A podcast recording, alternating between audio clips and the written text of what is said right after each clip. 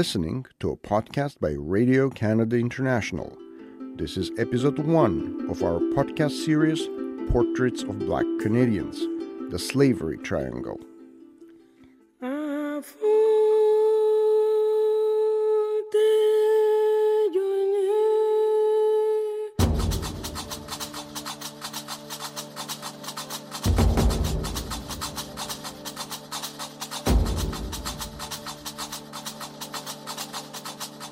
Starting in the 16th century, colonial powers began trading black Africans as part of a commercial triangle connecting Africa, America, and Europe.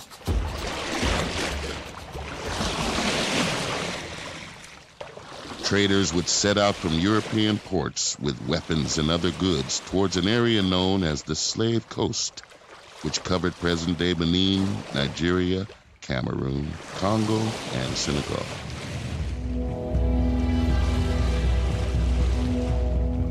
When the Europeans arrived, they traded their goods for black slaves that were captured by African traders in local raids called razzias.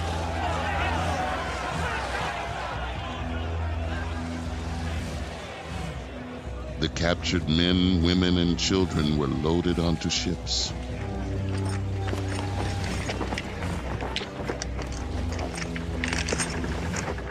The transatlantic voyage took several months in conditions so appalling that one in six slaves perished before they arrived in the Americas.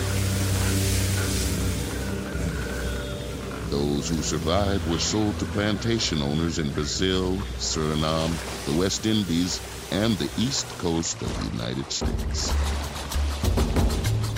Traders returned to Europe with sugar, coffee, tobacco, and other goods produced by slave labor.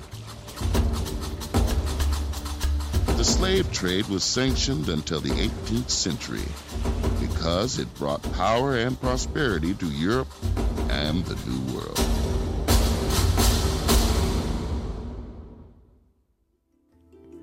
You are listening to episode one of our podcast series, Portraits of Black Canadians.